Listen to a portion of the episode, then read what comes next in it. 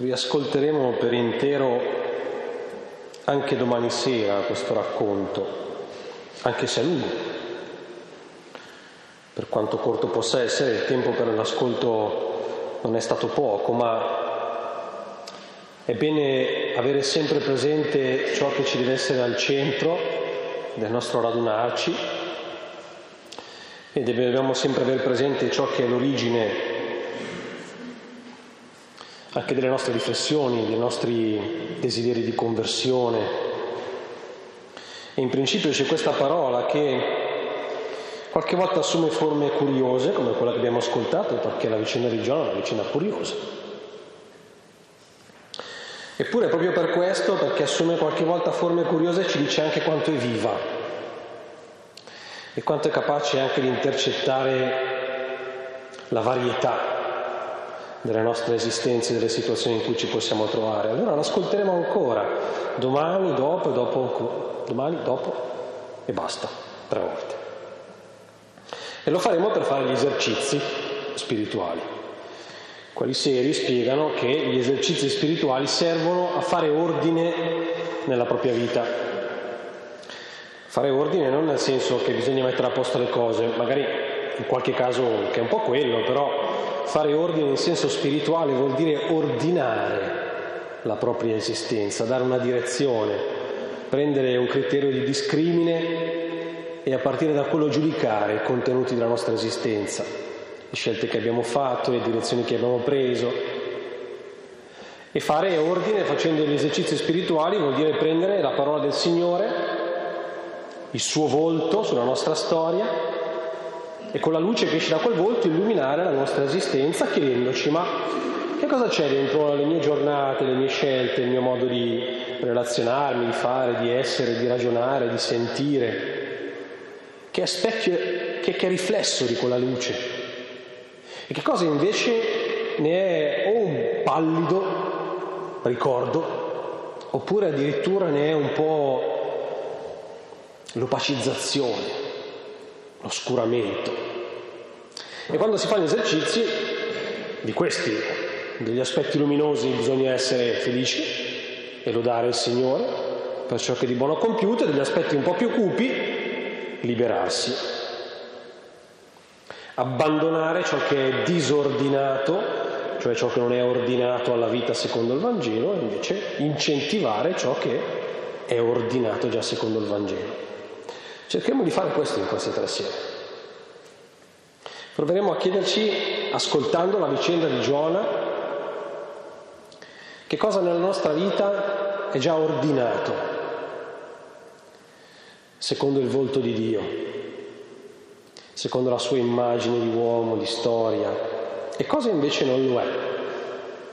E lo faremo in tre passi, questa sera facciamo un'introduzione, lo avvio, ci scaldiamo un po' i muscoli, Domani c'è il passaggio quello un po' più come quando si va dal fisioterapista, che ti scioglie un po', quello in cui andiamo a fare riflessioni di carattere penitenziale, si dice così.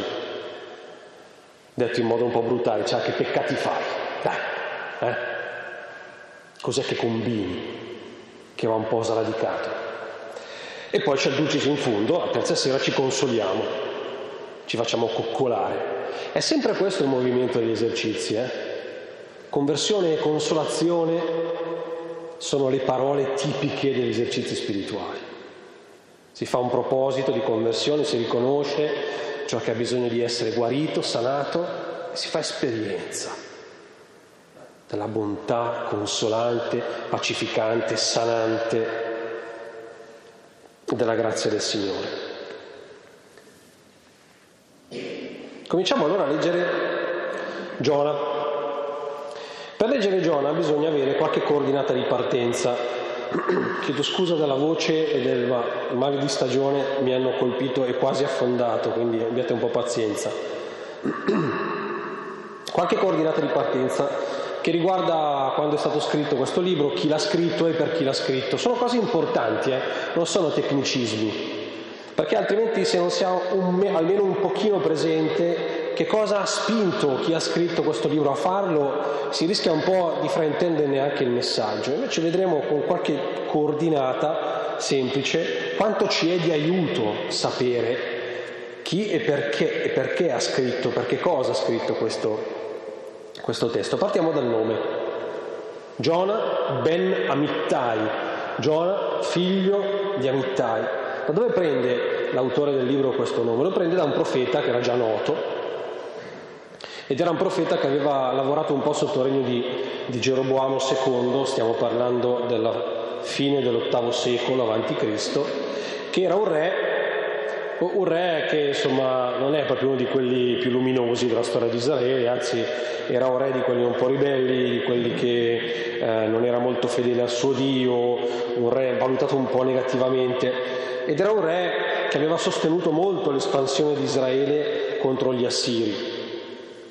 Però questo re, anche se non era un re proprio di quelli più, così, più apprezzati dal Signore, eh, come spesso Dio fa, fu usato per liberare il popolo di Israele. Quasi che Dio si è detto, vabbè, c'è da liberare il popolo, chi è che abbiamo? Geroboamo II, ma il titolare non c'è, no, il titolare è infortunato, vabbè, dentro la riserva, cioè, quando non ci sono i cavalli che trottino i somari. Questo era un somaro, ma il Signore qualche volta le battaglie le vince anche con i somari, e così fu.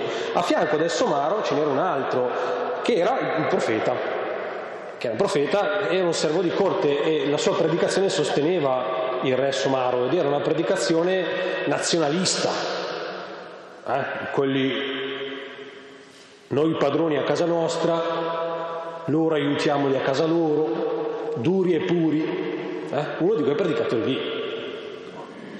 Molto orgoglioso, nazionalistico, arrogante, autoreferenziale, uno di quelli che parla per conto di Dio anche quando Dio, felice e tranquillo, non ha nulla da dire. Hm? Uno di quelli. Bene, questo profeta è l'ispiratore del libretto, ma non è l'ispiratore in senso critico, perché quello che fa da trama al libretto è una critica a quel profeta, è una critica. Profeti che seguirono quel periodo, Amos, Geremia soprattutto, furono molto duri e molto severi con questo modo di pensare la presenza di Israele tra le nazioni e contro quel modo di sostenere anche religiosamente e teologicamente l'Israele eh, nazionalista, isolazionista, arrogante nei confronti degli altri popoli. E tutto e tutta la predicazione di Amos e di Geremia, che vanno nella direzione esattamente opposta, fanno da sfondo al libretto di Giona. Beccano il personaggio, chi scrive questo libretto, e avendo le orecchie le parole di Geremia, dice, avete presente? Anche il nome del profeta non è casuale. Il nome letteralmente significa colomba, figlio mio, che sono il fedele, tutto attaccato tipo hashtag, Colomba figlio mio che sono il fedele, tutto insieme, questo è il nome. Che fa un po' ridere perché poi la storia di, di Giona è una storia che sembra dire esattamente il contrario, che parla di un'infedeltà di Giona nei confronti del suo Signore e della missione alla quale Giona è chiamato.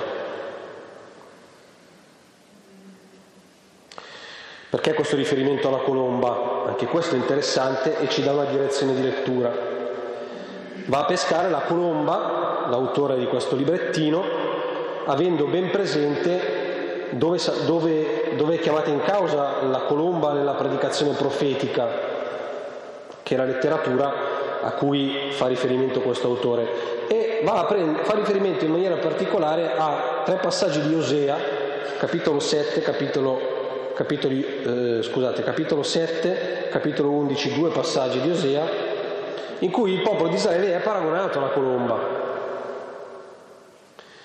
Quindi dietro l'immagine della colomba ci sarebbe ancora una volta l'Israele, ma in quei passaggi di Osea Israele è un Israele al negativo, cioè viene descritto in quei passaggi in cui è chiamato colomba come un popolo sciocco, capriccioso, incapace di restare fedele a Dio.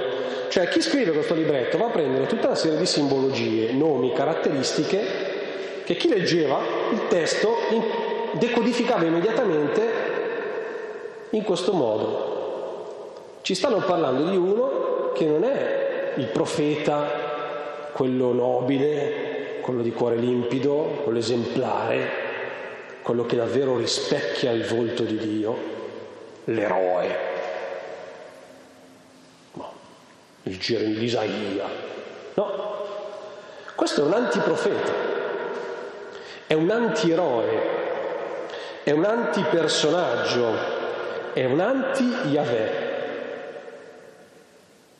Si descrive un eroe al negativo per dire qualcosa in positivo ovviamente, è un meccanismo parodistico in cui si fa l'inversione delle caratteristiche per far ridere ma per lanciare un messaggio forte. Per chi viene scritto questo testo e quando viene scritto? Viene scritto tra il 400 e il 200 a.C. e viene scritto in un periodo in cui quella piega nazionalistica, isolazionista e arrogante di Israele era ritornata in auge. C'era tutta una corrente di pensiero che dava grandissima importanza alla Torah, alla legge di Mosè, che dava grandissima importanza alla legge cultuale, alla ritualità liturgica e sulla base di questo puntava a costruire una comunità che si riteneva incontaminata, che non doveva contaminarsi rispetto agli altri popoli, una sorta di teocrazia, che si, che si, considerava nel mondo la luce delle genti, ma che sostanzialmente delle genti non doveva interessarsi, anzi, meno ce n'aveva a che fare, meglio era. A questi scrive il libro.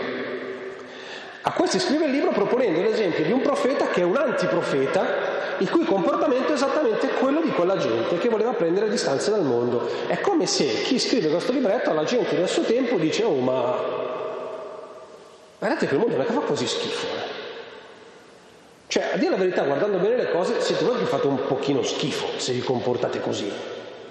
Agli occhi di Dio non siete proprio, proprio uno splendore, con questa vostra arroganza, con questa vostra presunzione, con questa vostra chiusura. Eh, eh smollatevi un po', rigidoni.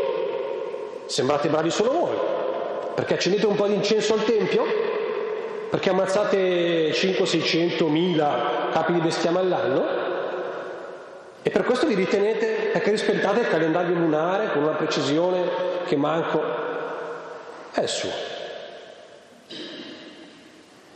E critica questa gente con una novella, con una parabola, che è sempre il modo più simpatico e quello più efficace per fare una critica.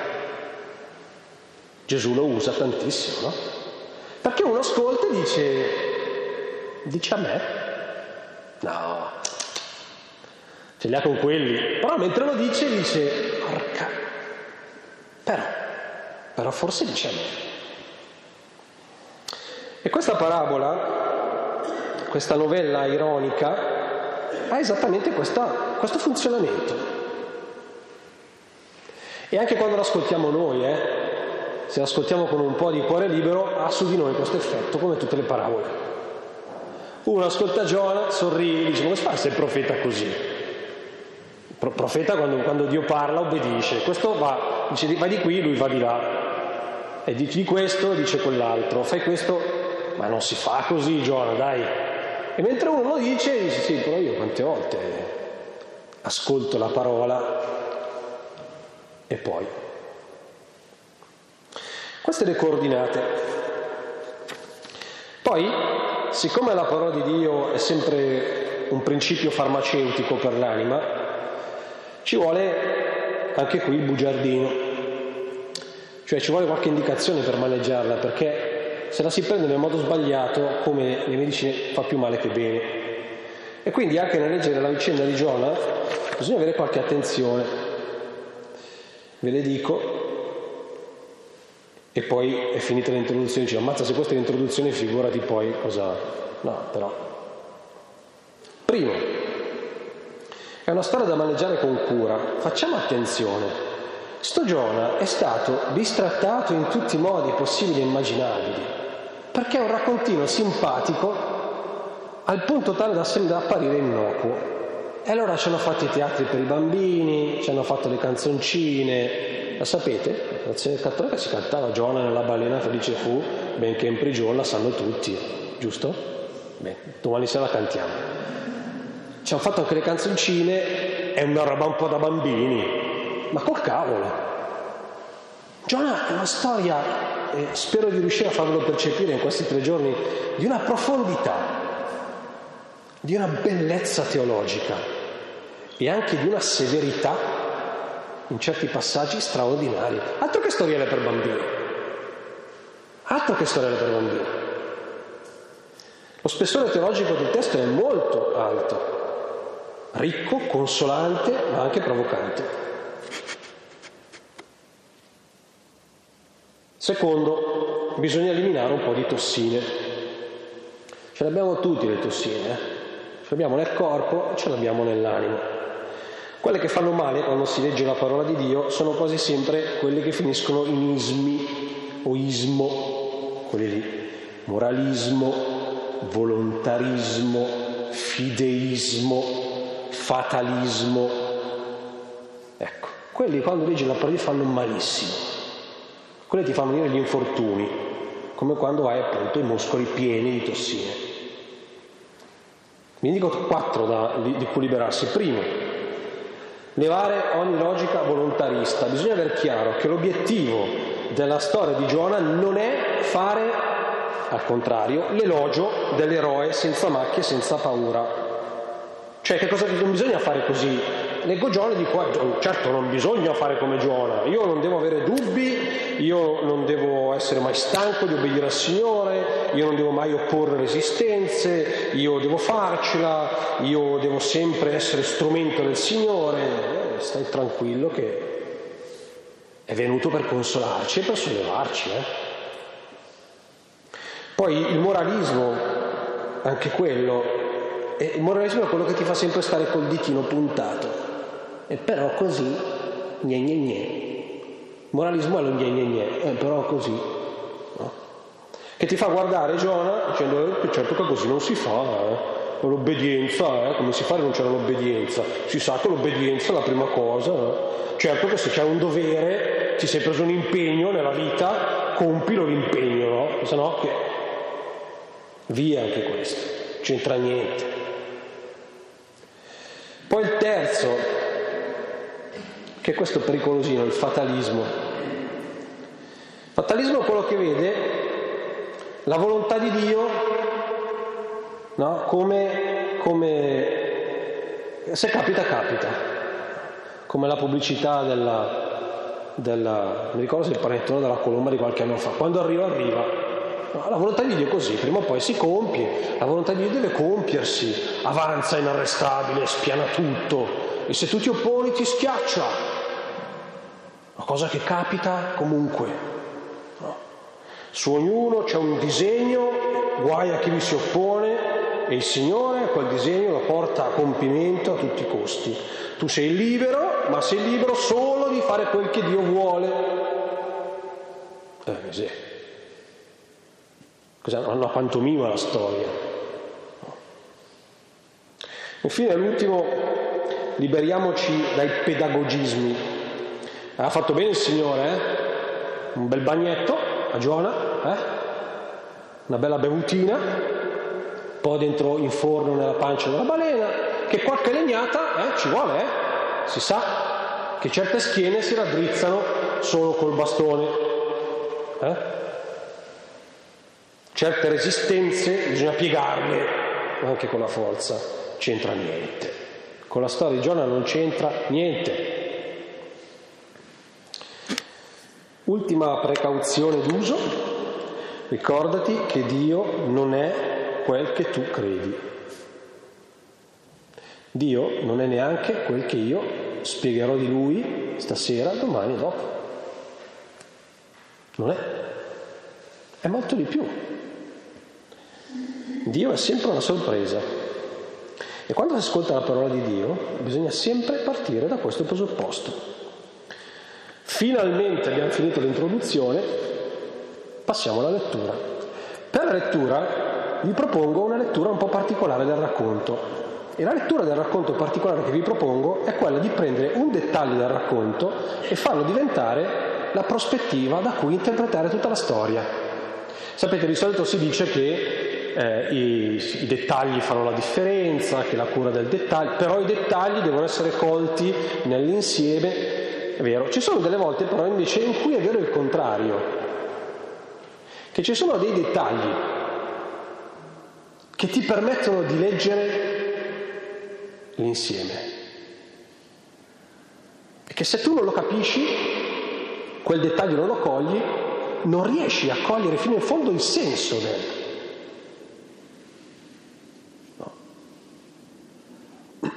Giona è uno di questi casi, secondo me. Allora ho scelto un dettaglio, un particolare, un particolare che nel racconto compare e sparisce nel giro di una giornata, ed è la pianta del ricino. Innocuo, è una pianta, è inutile stare a cercarsi, cercarci dietro chissà quali significati, eh? simbolici, no, lasciamo perdere, è quello che capita attorno al ricido, importante nel racconto. Secondo me il ricino è il punto di svolta di tutta la vicenda. Tutta la vicenda di Giona ruota attorno a quella giornata lì quella in cui il ricino sorge e muore. È tutta lì la vicenda. Quello che accade prima e quello che succede subito dopo serve per capire che cosa accade in quel momento, ma il cuore della vicenda è quel momento lì, quella giornata, quella in cui Giona, quella che Giona passa sotto il ricino per trovarlo morto il mattino dopo. Allora proviamo a far così, leggiamo la vicenda come se fossimo un ricino, partendo dal ricino. Allora il Signore Dio fece crescere una pianta di ricino al di sopra di Giona per fare ombra sulla sua testa e liberarlo dal male. Giona provò una grande gioia per quel ricino. Se ci concentriamo su questo fotogramma, che cosa vediamo? Vediamo anzitutto il faccione di Dio, che scende dal cielo, si inginocchia e con grande cura e con grande attenzione si rivolge al suo profeta. La prima cosa che vediamo, se il punto di prospettiva è il ricino, la prima cosa che vediamo è Dio chino su Giona. Tutto intento a prendersi cura del suo profeta. Chino su Giona, sul quale ha fatto crescere una pianta per fargli ombra e liberarlo dal suo male. Dio sembra lì sembra esserci solo per il suo profeta e soltanto per il suo profeta. Gli offre un po' di ombra, che vuol dire vuole farti star meglio. Anzi, ci dice già qualcosa di più il testo. Ci dice che l'intenzione di Dio, il Ricci non vedrebbe questo, è quello di liberare Giona dal male. Come liberare? Che liberare? È prigioniero Giona? E di che cosa? È incatenato da chi? È posseduto da quale entità? È ingabbiato in quale prigione? Dio è chino sul suo profeta per guarirlo, anzi per liberarlo. C'è una malattia, c'è un male, ok, si capisce, c'è un male. E questo male è una prigionia. Da dove viene? Boh, Certo non da Dio, perché se a curarlo. Se l'ha capito Ricino che il male non viene da Dio, sarebbe ora che lo capissimo anche noi. Questa malattia me l'ha mandata il Signore perché io capisca che piano. Oh, piano. Piano ad attribuire qualsiasi cosa al Signore, piano. Ma tanto più il male. Calma. Massimo potrei dire che, che dentro quell'esperienza di sofferenza il Signore ti accanto e tu potrai fare di quell'esperienza, di quel passaggio un'esperienza di fede, va bene, ma l'ha capito anche Ricino.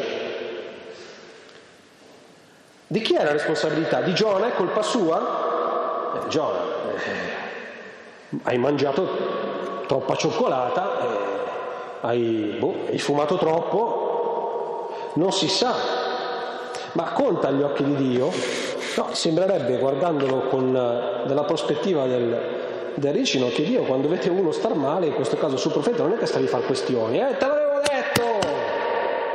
Eh, te, te la sei cercata? No, va molto di moda questa espressione, anche nella Chiesa. Sì, ma quella lì se l'è anche un po' cercata, eh. Bravo. Adesso che l'hai detto, ti senti migliore? Ti senti giustificato dal non aiutarlo, da non aiutarla? Ti senti libero dal non salvarlo? E perché? Qui Dio non fa questioni, c'è Giona che sta male, libero, vedremo che forse un pochino di responsabilità Giona ce l'ha, nel racconto emerge, però a Dio questo non gliene frega, eh, qui c'è Giona che sta male e la priorità, la priorità è la salvezza. Giona non è più libero di essere, di agire, di fare, di parlare come potrebbe,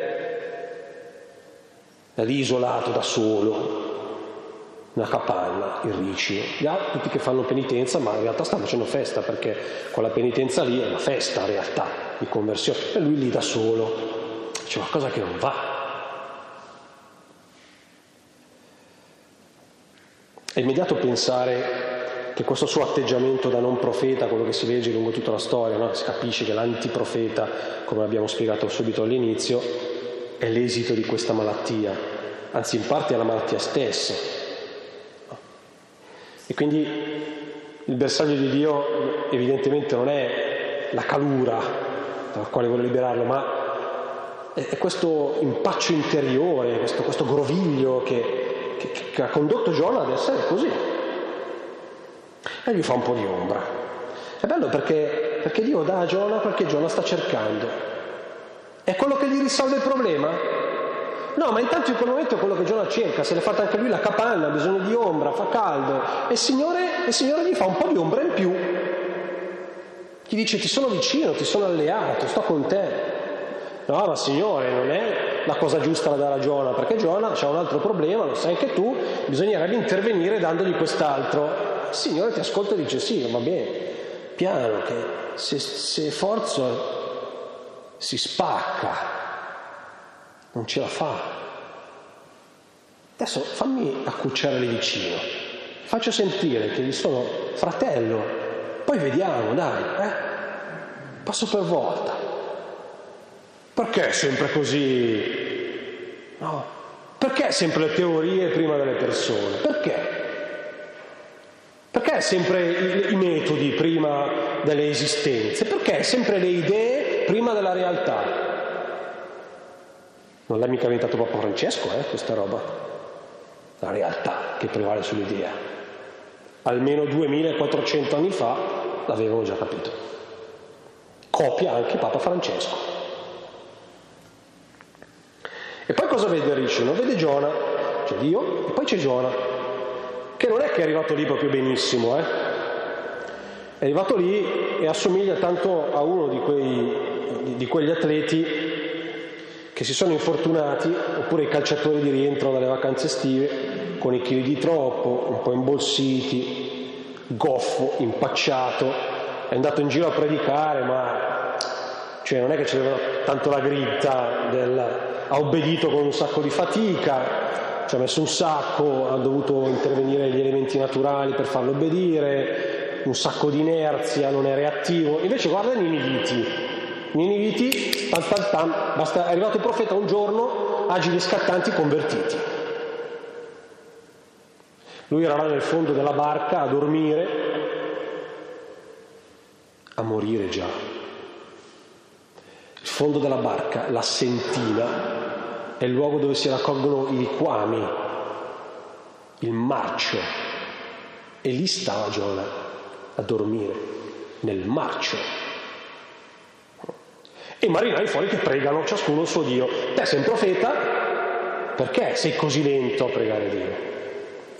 Quindi un atleta di quelli che non riesce più a esprimersi in alti livelli e come tutti quelli Ha cominciato a maturare un po' di, di, di, anche di involuzione psicologica, no? Sempre un po' arrabbiato, risentito, diffidente, e quelli vincono perché si dopano, e poi ci sono gli arbitri, e poi un po' come gli interisti, io sono interista, perciò so di cosa sto parlando. Complesso di persecuzione, invidia, presunzione, però con la consapevolezza di essere inferiore, sì, questi sono forti, però io quando ero in forma, ciao. Questa insensibilità, questa chiusura. guardate che qui ci, ci rivediamo eh, con l'Israele di cui vi ho parlato prima, eh, quell'orgoglioso, tutto rincagnito, con la faccia sempre un po' così, con la boccuccia sempre un po' mm, così, che ce l'ha col mondo intero. Noi siamo i migliori, però uno si guarda allo specchio e dice sì, è un po' migliore, però... Bah, però non diciamo, siamo i migliori. Queste passioni tristi, queste passioni tristi l'hanno gonfiato e ripiegato. Ma sotto il ricino succede un miracolo. La cosa che ricino vede è un altro volto di Giona. Questo è il volto di Giona che abbiamo visto fin lì, il Giona brutto, eh? inciccionito e, e, e, come si dice, non mi viene la parola, insomma con tutte le articolazioni un po' un po' arrugginite, no? Come? Rattrappito, grazie, insegnante di lettere, un po' che trovare la parola giusta al momento giusto. Eh, e però qui viene fuori, viene fuori il talento. E perché anche quando uno c'è un po' di pancia, se il talento c'è, c'è. E il talento viene fuori in modo inaspettato. Sotto il ricino Giona viene preso da una grande gioia, che fa ridere, perché la grande gioia è per una piantina che non vale un cavolo. Vuol dire che se uno gioisce così tanto per una piantina che non vale un cavolo, vuol dire che questo ha un cuore di quelli, c'ha un'empatia, c'ha una sensibilità, c'ha una capacità di compassione. Il problema è che l'ha perduta si è appannata, si è indurita, si è spenta. Perché? Boh, però Enrici non la vede questa cosa. C'è anche un sacco di ironia, eh? Questo non riesce ad aver pietà per tutta quella gente di Ninive, anzi, gli avrebbe fatto tanto piacere una bella finale tipo Sodoma, eh? una robina leggerina così, piazza pulita. Bello, il Dio che ci piace. Eh? Oh, un po' di giustizia, no? Eh, c'è questa storia qui della misericordia, la compassione, che è la giustizia, no? Però per i ricci non si, e per quelli no. Eh, ma non si fa così, i ricci non si. Lascia da parte i moralismi, guarda come fa Dio. È importante per chi senta adesso quella gioia No, non è importante, è importante che la senta accidenti e che il talento venga fuori. Questo è quello che Ricino vede. Il primo sentimento positivo in tutto il racconto da parte di Giona, il primo sentimento positivo per una piantina che, mu- che, che nasce e muore. Mm? Finalmente Giona sembra interessarsi a qualcuno o a qualcosa mentre fin lì sembrava rinchiuso in uno spaventoso autoisolamento. Quindi vuol dire che Giona è, è questo? Sì, Giona è questo. Ma se lo guardiamo con tutta la vicenda sembrerebbe un altro.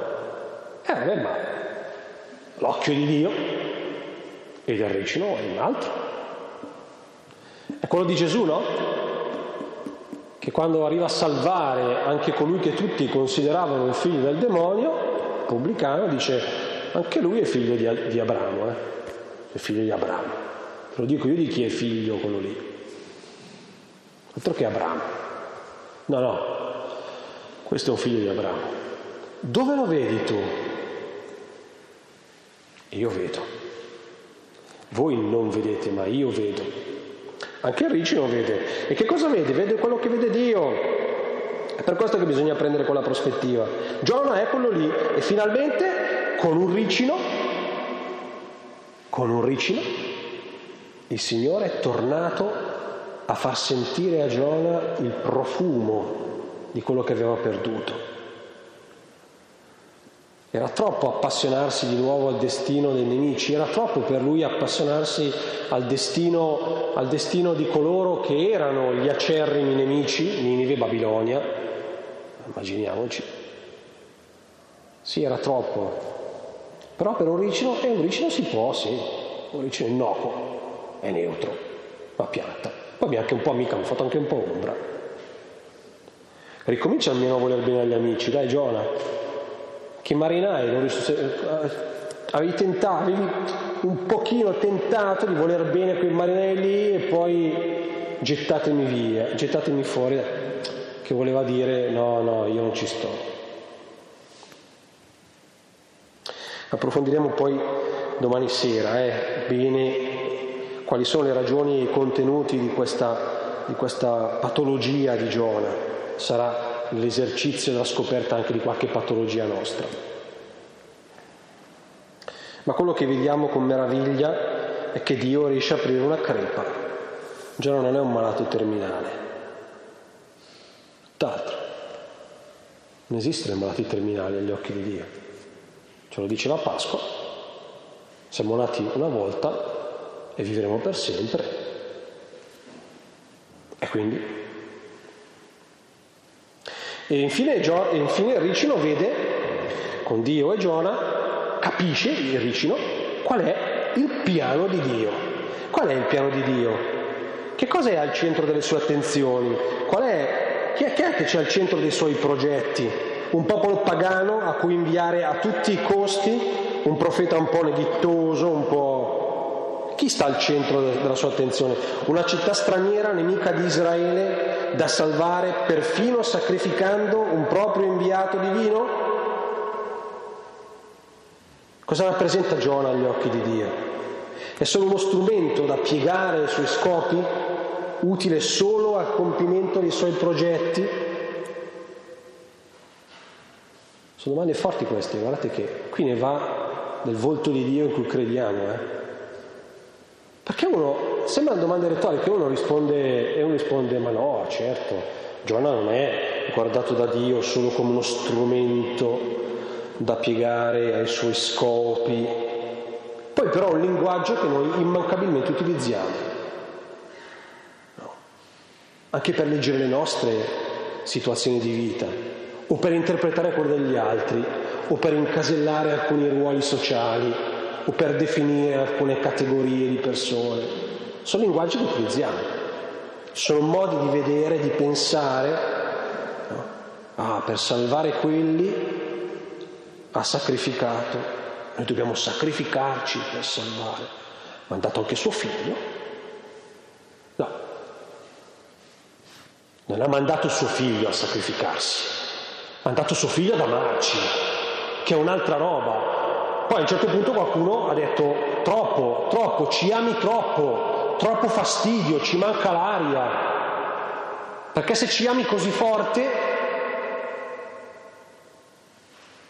si sente solo la tua voce e non ci obbediscono più, obbediscono a te. E da che mondo è mondo quando obbediscono a te sulla terra è un casino, Signore. Quando obbediscono a noi, filano tutti così. Sì, c'hanno un po' paura, eh. Qualche volta bisogna usare le maniere forti, però, Signore, guarda come siamo bravi. Sei mandato tuo figlio a fare questa storia dell'amore, ma poi così forte. Ah, ma un po' più piano per piacere. Ah, ma un po' sottovoce. Troppo così. Fuori. Fatto fuori. Poi non è che l'ha mandato a morire perché solo morendo avremmo potuto offrirgli un sacrificio così grande da giustificare la sua misericordia. È un cortocircuito teologico pazzesco, che sarebbe questo, no? che Dio ha creato gli uomini, li ha creati capaci di fare il peccato, li fa peccare. Poi per, per perdonarli non è che basta sapere che li ha creati così, no? Deve trovare un modo perché loro siano degni del suo perdono. Allora si inventa la cosa più geniale, quella che ogni padre farebbe, prendere, prende il suo figlio prediletto e lo manda a farsi ammazzare da quelli che invece dovrebbero farsi perdonare. Quindi commettere un peccato peggiore per ottenere il perdono. Perfetto. È un cortocircuitino? Sì, dai. Eh? Giona non è quello che Dio manda per sacrificare, perché si sacrifichi per. Giona è il primo oggetto della misericordia, della compassione, della cura, dell'attenzione di Dio. Tutto quel macello lì, e il viaggio, e la tempesta, e la balena, e i niniviti, tutto quel macchinone lì è per Giona, capito? Non il contrario. Certo che anche per i niniviti, ma è ovvio, va bene, d'accordo, ma, ma sto forzando per far capire che è l'altra prospettiva quella da cui dobbiamo liberarci. Eh? Certo che Ninive e i suoi abitanti sono importanti, ma quello che è considerato da Dio come un oggetto prezioso di cui aver cura, cioè il malato grave, è Giona. È un'altra storia. È un'altra storia. Così la vicenda assume una, una luce diversa, fin dal comando iniziale, passando per la sua ripetizione con tutti gli altri interventi divini. Tutto questo ha un, un, un solo scopo, che non è quello di sfruttare Giona, spremerlo come profeta per ottenere la salvezza dei nemici. No, è la guarigione di, di Giona e come effetto collaterale c'è anche la salvezza di Ninive. Bellissimo. Quando gli uomini curano, gli effetti collaterali sono sempre negativi. Prendi l'auli, ti viene l'ulcera, carisia. Prendo l'antiulcera, mi viene la dermatite. Prendo le creme la dermatite, mi viene, che ne so cosa fa venire le creme per la dermatite. No, quando Dio cura, gli effetti collaterali sono comunque di salvezza. Bellissimo. Bellissimo.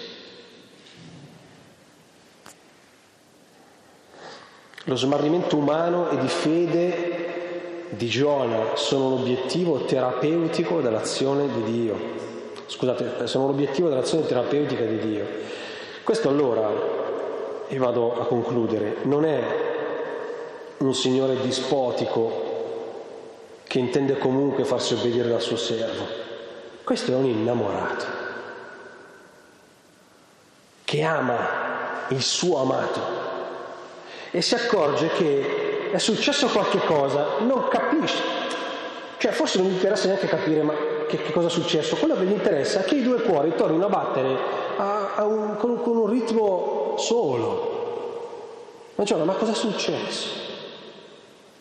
Ma, ma non si può andare avanti così, Giona. Con la voce di un innamorato, capite?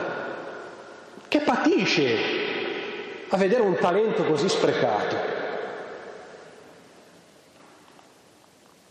L'amore con cui Dio si dedica a Giona, proprio nel momento in cui Giona lo fugge, gli si oppone, ne deforma il volto, voglio morire, fammi morire, fammi morire, a me, a me. È come se un figlio dicesse al padre questa cosa, capite? Fammi morire. E un padre dice, ma no, ma, muoio io piuttosto, ma cosa dici? No, è la negazione chiedere a quello che ti ha messo al mondo di toglierti la vita. Anche in quel momento in cui Giona bestemmia, perché quella è una bestemmia vera e propria, la cura di Dio non viene meno, è sconcertante questo modo di amare di Dio, è sconcertante, è imbarazzante. Quindi si capisce che la, quando Dio chiama, tutti, eh, chiama alla vita vuol dire, eh? chiama alla vita, mica fare profeta, chiama alla vita, quando Dio chiama alla vita, non è un contratto di collaborazione. Eh? Ascolta, ho il creato da mandare avanti, facciamo un Coco Pro.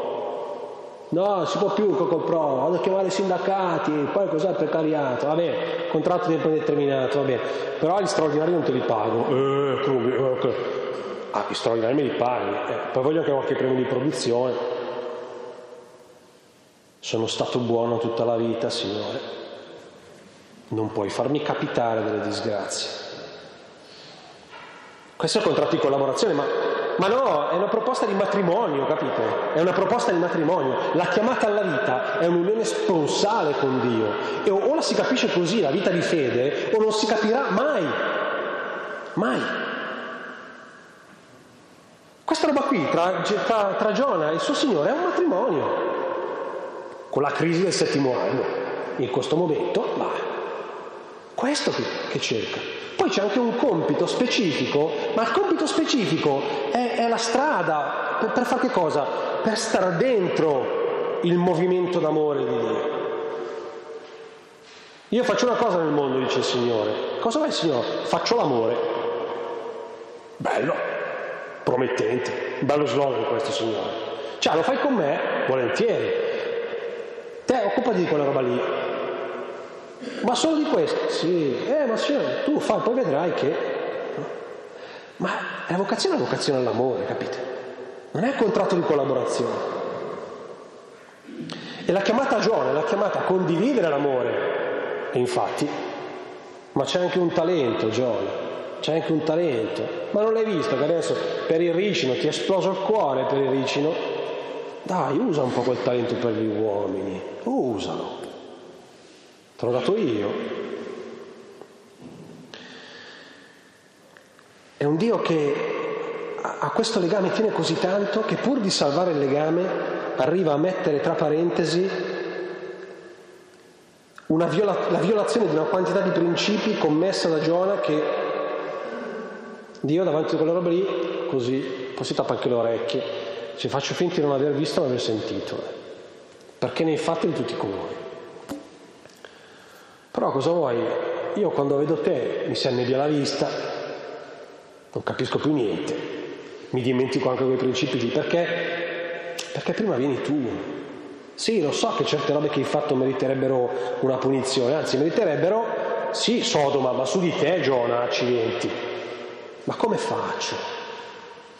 Come faccio? Che poi lì, insomma, andrebbe spiegato, eh, perché se l'esempio l'ho preso nel, nella lettura con la banale, ma scusate, per dire il disastro, ma come faccio Giona? Sì, forse, forse te lo meriteresti, eh, perché... Ma la mia volontà non è quello che i principi, la mia volontà è la salvezza, tua e degli uomini. E se adesso tu quei principi non li vedi, non li senti, non li percepisci, arriverà il momento che li sentirai di nuovo, che li percepirai, arriverà, ma devo portarti lì. Bellissimo questo, eh? bellissimo, bellissimo. Perché Dio non condanna, ma salva, non punisce, ma solleva. È per questo che poi i niniviti vengono presi dentro, capite? Vengono presi dentro da questa roba. Concludo con questo pensiero.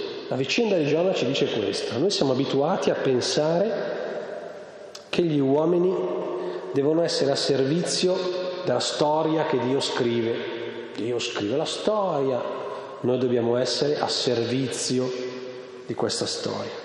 Guardate che dal racconto di Giona sembra emergere il contrario. La storia che Dio scrive è il suo essere a servizio di coloro che ama, che è bellissimo, che è bellissimo. Dio si impasta con le vicende degli uomini e scrive dentro lì una storia che è al loro servizio e non il contrario, e non il contrario. Bellissimo. Altro che storiellina del Giona della balena felice fu. Qui c'è teologia, ma di quella che ti fa tirare sul fiato per bene. Però bisogna fare gli esercizi, quindi tre esercizi che vi do per la giornata di domani. Primo, quello più semplice, dedicarsi a qualcuno o a qualcosa, anche a una pianta,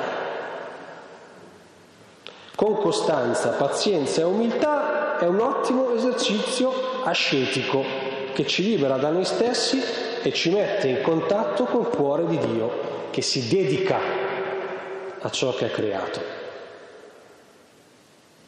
Oh, prendete una pianta e abbiate cura della pianta per tutta la Quaresima. Non la pianta grassa, che quella la metti sta, la pianta. Neanche un bonsai, perché il bonsai fa venire l'ansia. Oddio, se sbaglio il taglio mi muore e alla fine... Eh. Questo è un esercizio per me perché io riesco a far morire anche le piante di plastica, non so perché, ma così. Però dedicarsi a qualcosa, prendete un animale domestico, il top è dedicarsi a una persona, mi dedico già a tante persone. Ecco, allora prova a dedicarti a una persona di quelle che capisci che dedicarti lì, eh, lì devi rimettere in moto il cuore in modo... Secondo, pensieri e parole. Ci sono modi di esprimersi, di pensare abituali, cioè tradotto, quelli che mettiamo in atto senza troppo pensarci, che eh, quelli lì, quelli, quelli che ci vengono automatici, dicono di cosa è fatto il nostro cuore, di che pasta ha fatto il nostro cuore perché quegli atteggiamenti studiati, quelli che ci concentriamo bene prima, no? quelli lì, mm, lì entrano tutti gli ismi, invece quelli che ci vengono automatici ci dicono un po' chi siamo eh? e a che punto di maturazione è il nostro cuore o a che temperatura è. E quindi è bene prendere proprio quelli, eh? fermarsi a rifletterci un po' sopra e confrontarli con lo stile di Dio quello che abbiamo visto in Giona, eh? questo stile. Allora, per, questa, per domani o per tutta la Quaresima potrebbe essere interessante provare a valutarti su come reagisci interiormente e anche esteriormente di fronte a chi non rispetta i patti. Eh sì, però la parola è la parola. Eh, ho capito. Adesso che gliel'hai detto, cosa fai? chi ha comportamenti problematici, chi arriva in ritardo, chi non fa un lavoro come te lo aspetti, chi ha un atteggiamento scostante, chi si isola, eh, ma quello lì si isola lui, si vede che sta bene così, perché Giona stava bene così, ma no, chi contrasta un obiettivo comune, chi non dà il suo contributo, chi è lamentoso, Tutte queste cose qua poi le ho scritte proprio tutte, tutte, tutte, eh, sono già a disposizione, Dondino. Sono già a disposizione i fogli. Domani. Domani. Da stanotte sul sito della parrocchia. Vegliate e pregate in attesa dei fogli. O pagina Facebook. Ultimo, che è quello più impegnativo e più bello, se potete nella giornata di domani, mezz'oretta, ma da fare spesso questo e per tutta la Quaresima. Noi siamo abituati a pensare alla presenza di Dio nella nostra vita come una presenza occasionale, cioè al bisogno, capito? Sono quelli lì, i contratti a chiamata, quelli lì. Eh? Quando c'è bisogno, quando, non so, momenti particolari, quelli belli, no? Il giorno del mio matrimonio, la prima comunione del mio bambino, eh, quelle cose lì, oppure momenti quelli un po' drammatici, questi, questi è meglio non scherzare, eh, oh, con interventi al momento opportuno, eh, ah, proprio quella cosa di cui ho bisogno, mi ha messo quella persona vicino, perché tutte queste robe qua. Sembra che intervenga, no? quando noi sbagliamo, pam, un colpettino di qui, pam, un colpettino di là. La vicenda di John invece, che ha una molteplicità di interventi, è come se Dio si dimostrasse costantemente all'opera, lì che impasta in continuazione, impasta, impasta, impasta. Ci invita a considerare Dio invece come misteriosamente intrecciato nelle nostre vite. E c'è un modo molto efficace per riconoscerlo, perché poi la sua presenza è una presenza molto discreta, eh, sempre molto discreta, molto, molto misteriosa. Un modo per coglierlo però è provare a rileggere i nostri percorsi di maturazione, siamo tutti grandicellini, mi sembra. Eh, I nostri percorsi di maturazione umana, spirituale, anche quella professionale, quella affettiva, provare a guardarsi, uno diceva, provo a ripensarmi come ero a vent'anni sul lavoro e mi ripenso adesso. Però pensavo peggio. Oppure la maturazione affettiva, uno guarda il modo con cui è, è cresciuta la sua capacità di bene nei confronti delle persone, no? Magari è diventata più asciutta, però più solida, più pacata, più... E uno si mette lì, rilegge, rilegge, ripensa e si accorge, si accorge che tutto quello non è avvenuto in solitudine, ma accompagnato da uno che vuole la vita sempre e che fa crescere e non schiaccia. Ecco, rileggere i propri percorsi di maturazione umana, spirituale, professionale, affettiva è uno degli ambiti dove si riesce a intuire di più, secondo me, fatto in un bel clima di preghiera. E quindi buoni esercizi per domani.